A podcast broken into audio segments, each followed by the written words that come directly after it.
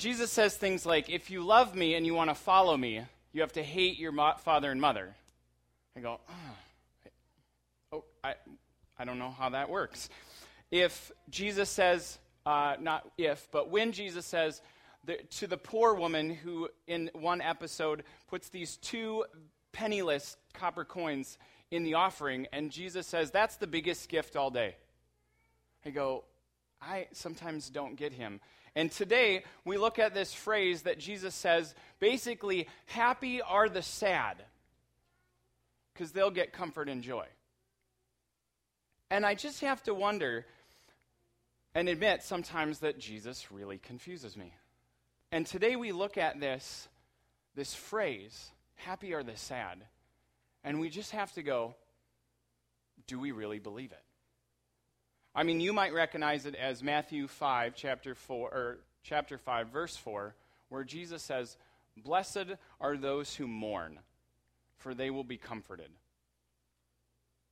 Now, this idea of mourning and sorrow is probably most clearly seen um, in this concert that, or this benefit that's happened uh, for this 10 year anniversary of, of just October 10th.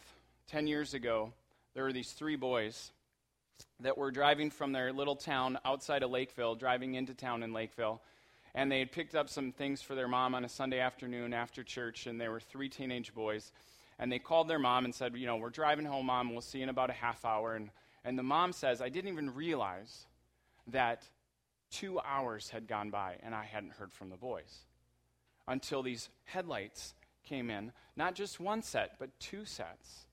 It was later in the afternoon, and all of a sudden it was two police cars who came to say that their three boys, or two of their three boys, died instantly and their third boy was in the hospital because they were hit by a drunk driver who was in trouble with the law several times, who was talking on a cell phone, who was driving at reckless speeds, and who was reaching for a CD on the floor. Now, these two parents say, not a day goes by that it's not hard. But the hope we have in Jesus continues to give us hope, continues to help us believe that something better is waiting for us and that our boys experience true life, even though it was a short life. The fact that each one of them knew Jesus brings us hope, brings us comfort, and brings us joy in the midst of sorrow. Now, I don't know if I would have that same thought. I would love to believe that I, I do. But the reality is, Jesus says, Blessed are those who mourn, for those who have sorrow. This is what Jesus' kingdom is like. And this family can attest to this. But I think it's safe for us to question that. I think it's realistic for us to question that. Maybe not question the truth of Jesus saying, but questioning this idea, this principle, this value that Jesus lifts up See, we just started this series called The Upside Down as we look at what living in the kingdom is like. This kingdom that Jesus describes. Marcy, I'm so surprised. I'm going to throw you under the bus. I'm so surprised that you didn't talk about being in the happiest kingdom on earth last week. You know, the magic kingdom this place of joy this if you've ever been to a place called disneyland or disney world you'll notice there's never trash on the ground like one time I thought I saw somebody drop something, and like before it hit the ground, all of a sudden someone came out of nowhere, like a bush or something, and swept it into this little tray and then was gone behind another bush. It's, it's magical. And they say it's the happiest place on earth. And Jesus does not lift up happiness in the sense of like the magic kingdom, but he does say Happy are those who, or blessed are those who, or the people who are great in this kingdom are those who. This is what Jesus describes in this kingdom. And he says it as if it's available now, not just in the future. See, the Jews had this belief that someday God would reign and rule over the heavens and the earth, and in that day, Revelation describes it in Revelation 21, that Jesus will wipe away every tear that there will be no sadness, no pain, no death, and everyone will have joy and everyone will be comforted. And the Jews believed that someday that would happen. And their prophet said, um, Isaiah 61 most clearly says that, that the Messiah, the Savior, would come, and when he comes, he would proclaim freedom for the captives. He would proclaim hope for those that are brokenhearted, that he would bind them up, that he would lift them up, and that he would comfort those who mourn. So here we have now not just the faraway belief, but also the reality that someday Messiah would come, and when he comes, that those who mourn would have comfort today. So, as we look at this kingdom, we have to ask ourselves do we really believe that? I mean, why would Jesus say that mourning is the way to comfort and joy? I might add that really, truly, mourning is the only way to true comfort. So, as we open up again to Matthew chapter 5, we see this guy, Matthew, making, uh, really setting Jesus up as this, as this powerful prophet that's supposed to look a lot like Moses.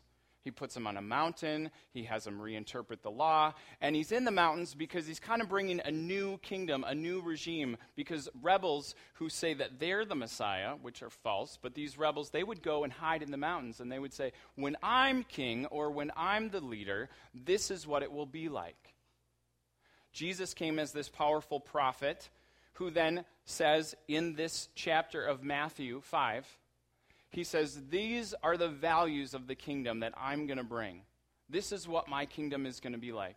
You're great if you're poor or poor in spirit. You're great if you mourn. And he goes through the list. And then he says, I'm also bringing a way to implement these values a pattern, a program, if you will, to see these outcomes come into my kingdom. And then he goes through and walks through these. And so, in our first week, last week, I asked you to think about the results that you want your life to have. What do you want the end results of your life to be? So, if you weren't here last week, then you know you'll have to play catch up. So, it's a pretty, not too hard of a question.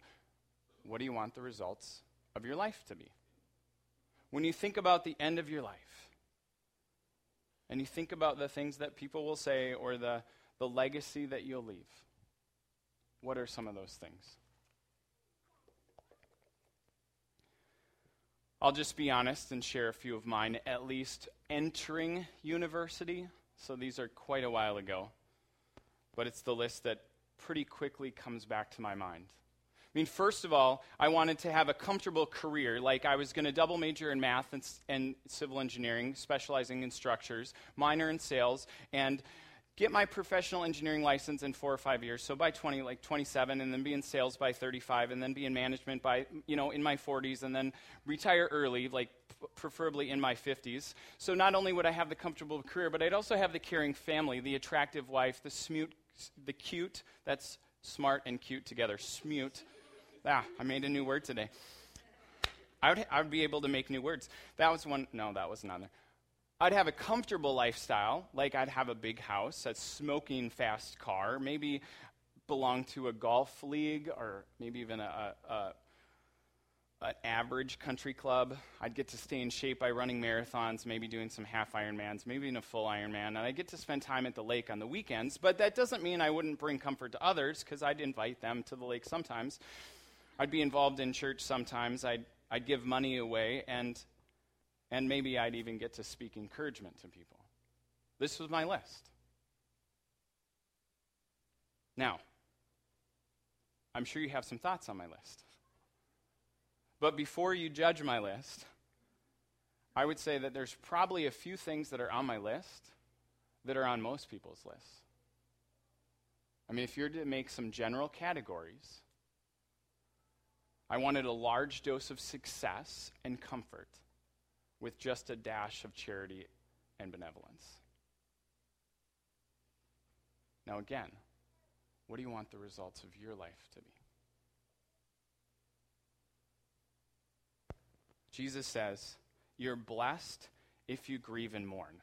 You'll find comfort and joy. I think there are five ways that the world says that we can find comfort. If comfort is actually one of the things that, that you want as a result of your life comfort meaning encouragement, comfort meaning strength, comfort meaning an, an aid in time of sadness, but also comfort meaning joy.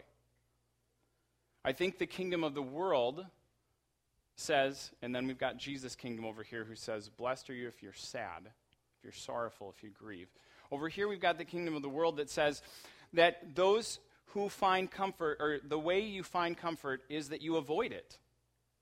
I'm literally walking past a soccer game the, recently, and it's probably these first or second grade girls. They're, they're, they're quite cute with their ponytails kind of bouncing, and they're just happy go lucky, dashing around the field. And they're not clumping, they're actually passing the ball. It's kind of fun to watch. And these two moms, they're watching their daughters pretty intently. And, and the one turns to the other, and there's just a few minutes left, I can see. And, and they say, Gosh, I hope they score so they can tie it up. And the other one says, Yeah, it'd be so sad to lose on your last game of the season. You know, nobody should have to lose on the last game of the season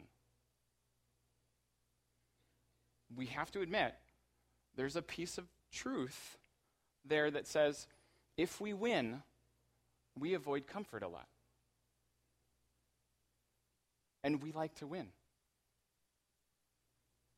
And the kingdom of the world would say, yes, we should win sometimes. Another way that I think avoiding comfort or avoiding sorrow comes out is in this news story that was uh, kind of blew up this week with a St. Paul woman who blogged about her experience with the police department. I'm not sure if you heard about this one, but she had a break in in her house, and so she called the police, and the police were pretty nonchalant about the whole experience. This obviously happens a lot, at least that's what she was getting. Her intent was coming through. And so she was asking if they were going to do an investigation, and the police officer didn't have this amazing, stellar response. And so she said, Well, you know, I, I'm, I'm hoping you're going to do some things, but what can I do, you know, to protect myself? What can I do to make sure this doesn't happen again? And he said, You should move to the suburbs. We got to admit, there's a piece of that that's true. That we can avoid some sorrow if we live in the suburbs. And the kingdom of the world would say that's the way you find comfort, by avoiding it. The kingdom of the world would also say, I think, that we can find comfort in religion. And religion is really humanity's attempt to bring assurance to ourselves that we're acceptable to God. Okay, if that was too many big words, humanity's attempt to bring assurance to ourselves that, that we're acceptable to God. W- the things that we do to help us feel better that we're right with God. Sometimes that's giving money away, sometimes that's coming to church, sometimes that's comparing ourselves to someone that's lower than us, like I'm not as bad as that person, so I must be okay.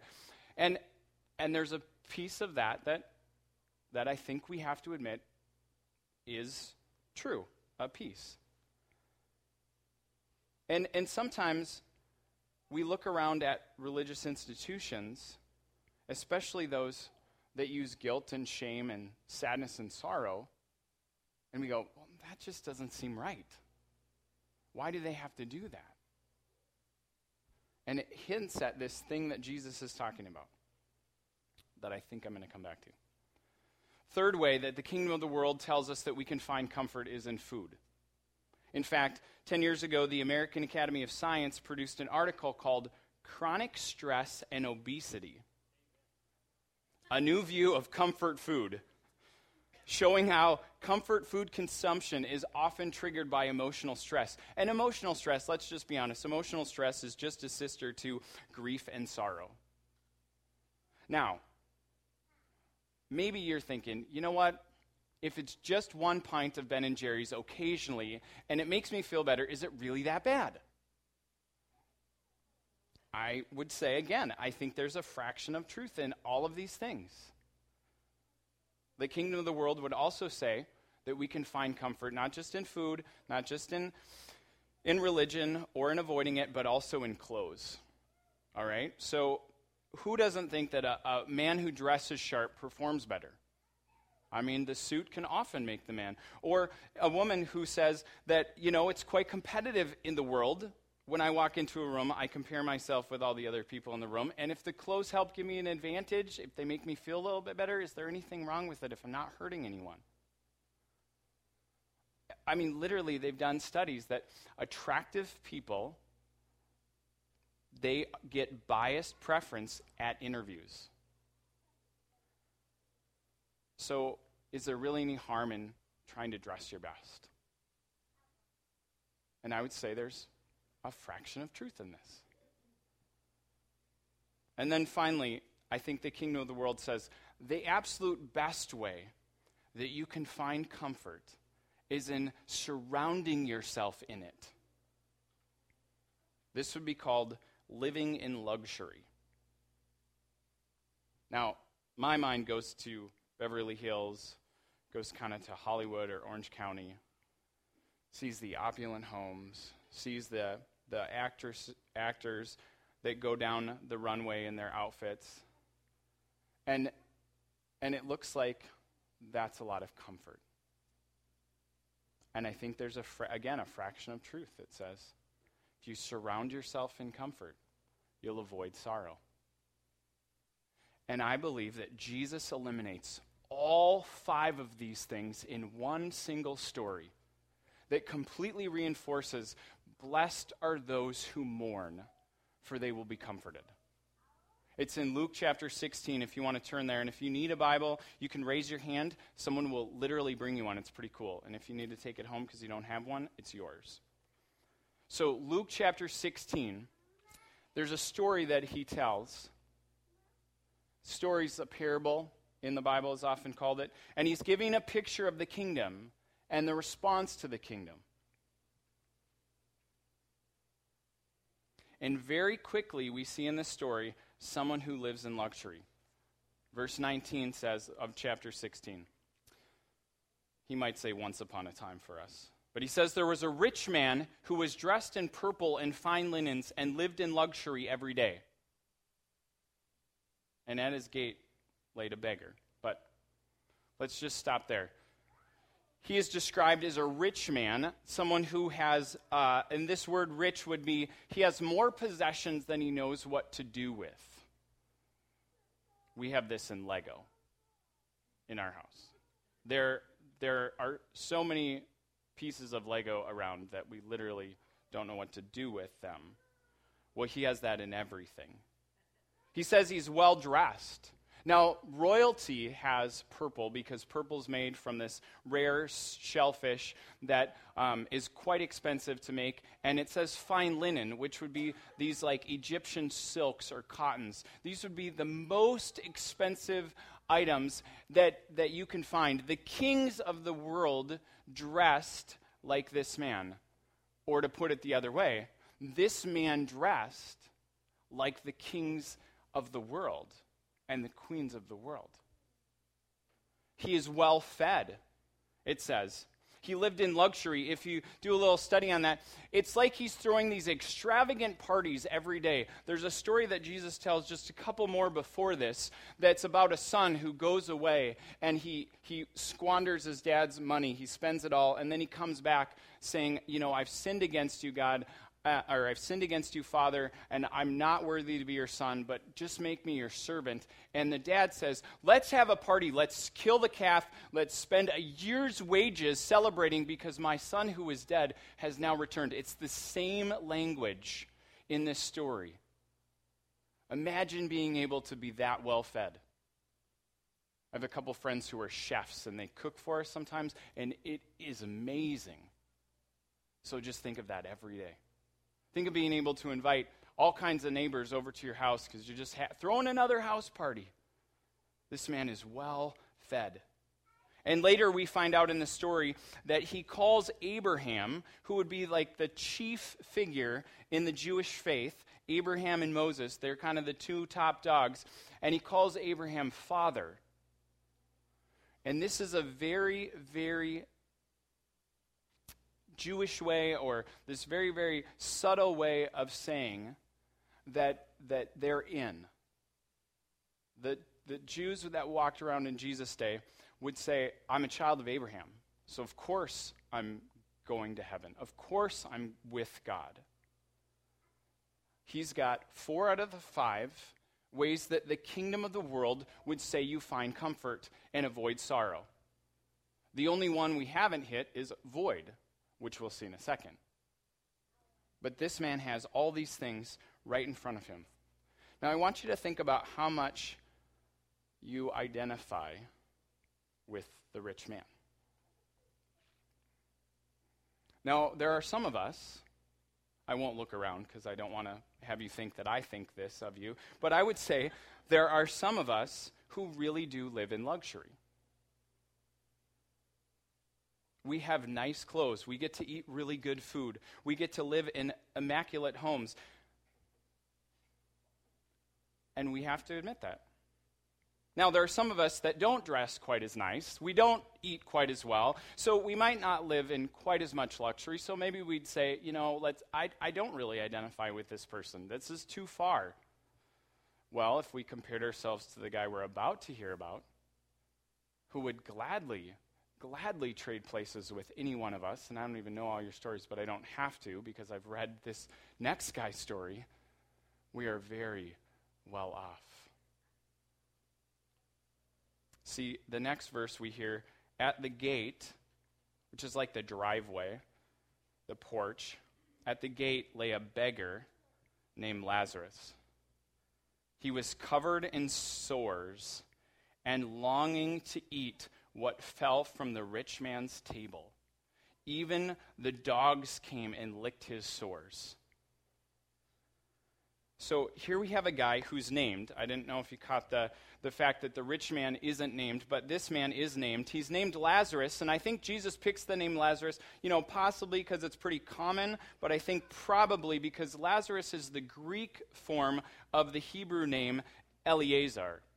And Eleazar was Abraham's most trusted servant. He was the one who was going to get all of Abraham's inheritance unless he had a son. And Eleazar means God helps or the one whom God helps.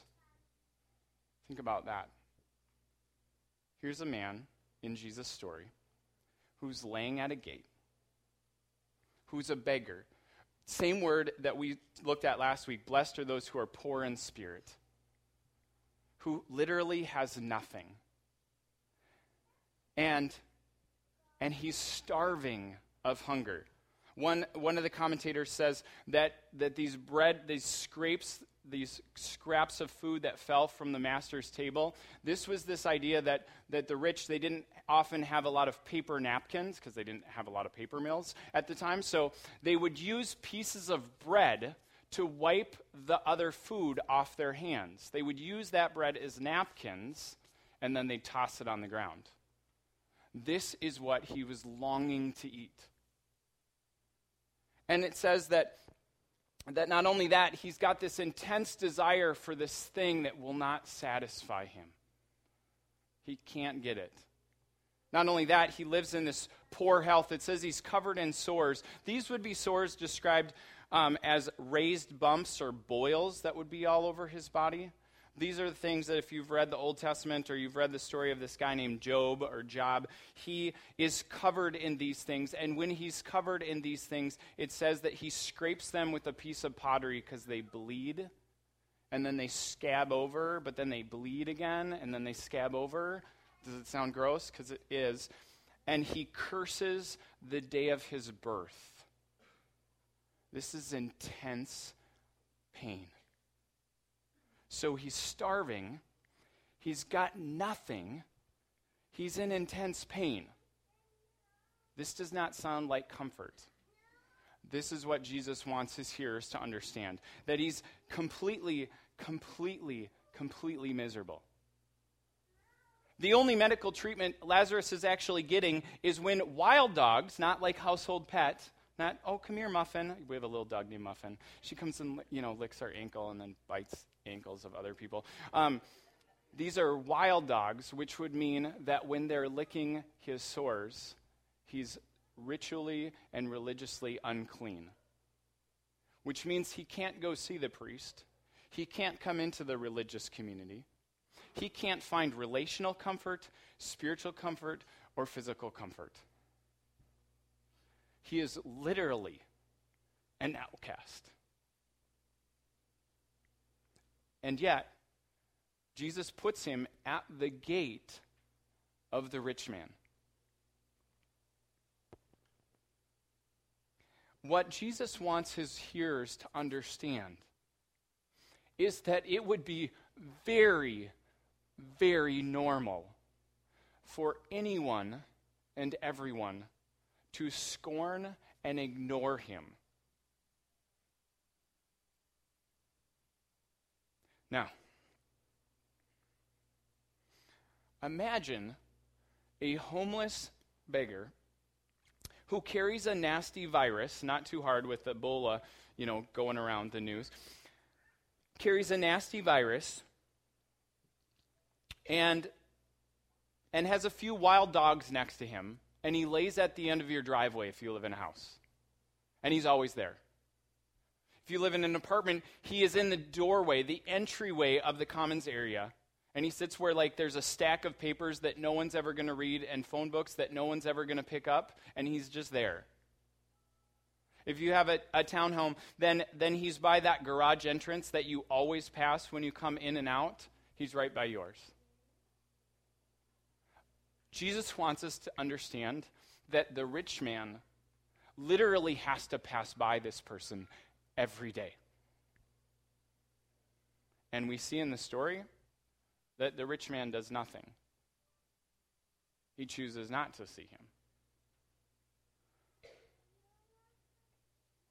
So I'm in Chicago last summer, and we're walking down Michigan Avenue. And as we're walking down, I see a woman who's in plain clothes. They're pretty decent clothes, and she's in a hijab, uh, and she's got her face mostly covered, and, and she's got a small bucket that she's sitting on, and she's got a little sign that she's holding up that's about the size of a piece of paper, but it's a little thicker. And, um, and she's kind of resting it against her forehead and looking down. And, and it says, um, I, you know, I can't really tell if she's 20 or if she's 40. I'm just entering that phase of life. And, and, and the sign says, I lost my husband and my job. And I have no family in America except for my four children at home that I need to feed. Please help. I had to tell you, my heart just went out to her, and my mind raced as to where I could find cash because I don't carry cash. To, so I can get this mother the food she needs for her kids or whatever she needs, and I was determined to help her. So the next day, we're walking down Michigan Avenue, and we're on the other side of the street, and I know that in a block I need to move over so that I can see her. And, um, and I see a different woman wearing approximately the same thing and I see her sitting on approximately the same kind of bucket, and I see her holding an approximate, like, not approximate, pretty much the exact same size of sign with almost the exact same lettering. Different person. And I read it, and it's the exact same words. I got to tell you, my heart did not go out my mind didn't race as to how I was going to give her money. And when I walked across the street and half a block down and saw the same woman with the same sign sitting in the same way, I didn't give her any money. I went, you know, it's people like this that, that really wreck the system of trying to help others. And I got this little feeling as I read this week wow, I'm a whole lot like the rich man.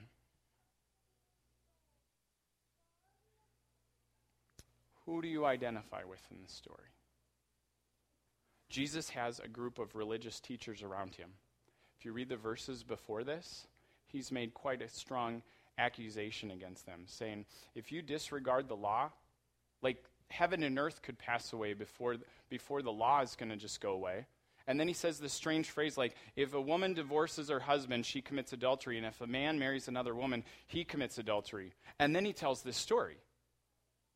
It's like he holds up this one thing that in society was, was happening all around him, and the, and the religious leaders were kind of ignoring it, and the religious leaders were kind of ignoring people like Lazarus. And then he tells this story. See, Lazarus is filled with sorrow. And yet, if Lazarus means one whom God's help, one whom God helps, it means that in some way, Lazarus must have been depending on God. And so in the story, we see that the time came in verse 22 for the beggar to die, and the angels carried him away. Notice how it doesn't say he was buried, he was probably just cast out and thrown away. And the time came for the rich man to die, and he was buried. And he was in Hades, where he was in torment. We should stop and go, hmm, because he's a son of Abraham. He's a child of Abraham. He is, he is in and he's in agony. This doesn't make sense to us. And in Hades, he was in torment, and he looked up and he saw Abraham far away with Lazarus by his side. Or maybe in your translation it says, in his bosom, which would mean this, this intimacy or this connection or this closeness, this comfort, this paradise. And, and he says, he calls out to him. Father Abraham, have pity on me. Send Lazarus to dip his tip of his finger in the water to cool my tongue, because I'm in agony in this fire. And, as, and Abraham replies, Son, remember in your lifetime you received good things, and Lazarus received bad things. They just happened. We can't always explain why. Even though the kingdom of Jesus is here and now in the present, we only see parts of it. We still see brokenness in the world, and if we're honest, we still see brokenness in us. And it just happens. And we're not really given a total reason as to why the rich man ends up where he does. But he ends up there. And Jesus says, now there's a reversal. Lazarus is comforted here, and you are in agony. And besides, there's a great chasm, a great distance between us. And so that, that you can't come over here and no, no one else can go from here and cross over here. Interesting thing about that was that the beggar sat at the gate of the rich man's house and he passed over him every day. There was no chasm that was firmly set in place, like the text says. But there was a chasm in the rich man's mind. See, riches and food and, and clothing, these are all not bad things. It's when those riches and food and clothing and surrounding ourselves in comfort gives us, um, actually makes it impossible for us to see the brokenness right in front of us. To have no response, to ignore those things. This is what Jesus is attacking. This is what he's subtly pointing out to them. And so he says, besides, there's this thing. I can't, I can't even give you this one little satisfaction like the morsels. And he goes, I, I get it. I get it. I beg you, send Lazarus to my family. I have five brothers. Let him warn them so they will not come to this place of torment. And Jesus says, they have Moses and the prophets. That was like saying, they have the Bible, they have the law and the prophets, they have all the writings. Let them listen to them. Oh no, Father Abraham, if, if only someone comes back from the dead, then they'll repent. This repent word is this, this religious word that means to change their heart and change their mind that results in a changed thought, changed attitude, and changed actions. It's like the rich man is saying, Oh my gosh, now I understand. And Jesus leaves it with a cliffhanger. See, this kind of story was told all the time in religious in the in the, the uh, ancient world. It was told that the rich, the reversal of the rich and the poor. Except at the end of the story, when the person would ask to send a message back to their rich family, it was always granted. That's where Jesus flips the story. And if we would know the stories, if we would know the culture of the day, we would catch that, but we don't, and that's okay. So that's why we're walking through it. They would go, wait, wait, wait, wait, wait, wait. You, you're not going to send a message? No. No. Even if someone rises from the dead, they won't repent. If he won't listen to Moses and the prophets or the Bible, the law and the prophets, they won't be convinced, even if someone rises from the dead. As we wrap up here, what, what's the point of this? This is this story is this cliffhanger to say, will people change their ways before it's too late? Why is mourning the only way to true comfort? Because it's only with the pain of change becoming greater than the pain of staying the same that we change. Follow me? Only when the pain of change becomes greater than the pain of staying the same do we change. And, and sorrow brings us that pain to help us change. Because Jesus wants us to have comfort. And those who see the word, those who hear the Bible, those who realize, oh my goodness, there's no way that I can earn my way to heaven. There's no way that I can surround myself in enough, um, enough luxury. There's no way I can eat enough food. There's no way I can put enough clothes on. There's no way I can satisfy this desire to find comfort because it can only be found in God's unconditional love. The only way is for me to turn and ask. And yet, as the stories say, James 4 in particular, and most poignantly, if we come near to God, he will come near to us. If we wash our hands as sinners, if we purify our hearts as people who go back and forth, if we grieve and mourn and wail, if we change our laughter to mourning and our joy to gloom, this will humble us. This isn't for us to walk around as people who are just decrepit, people who are downcast, people who are sad. This is people that just understand that God is here and we're not. It says if we humble ourselves before the Lord, he will lift us up. Isaiah says it as well. God is the high and lofty who lives in eternity, and he's the holy one that lives in this high and holy place. But he also lives with those who are humble, those who are, are broken. And he says, I restore the crushed spirit of the humble. I revive courage to those with repentant hearts. This is, this is the good news. This is the way, thing that Jesus wants for us to see that the only way to, to true comfort is this sorrow because there's always a Lazarus where we live. He might not be at the end of your driveway,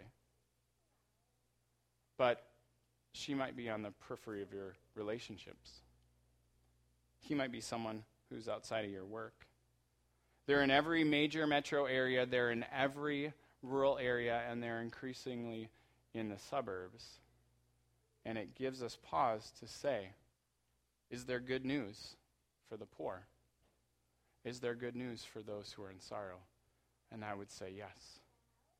If I could sit with Colleen and Nathan Backstrom, I think they would say, It's hard, and we're often sorrowful. But we have hope because God's resurrection happened through Jesus, and He promises a reversal. And I know that we'll get comfort in the end, and maybe we'll get comfort now. And we've seen it here, and we've seen it here, and we've seen it here, and we've seen it here. And so many more people have come to know who Jesus is because of these deaths. So to God be the glory. When you look at your life, what do you want the results to be? And are you living by the values that Jesus puts in this, this kingdom to see those results? As we come to the communion table today, um, the worship band's going to come up. I just invite you to sit for, for a few minutes and ask the Holy Spirit, what does it mean for me to mourn? What might I need to change to have life? And I would say to have joy.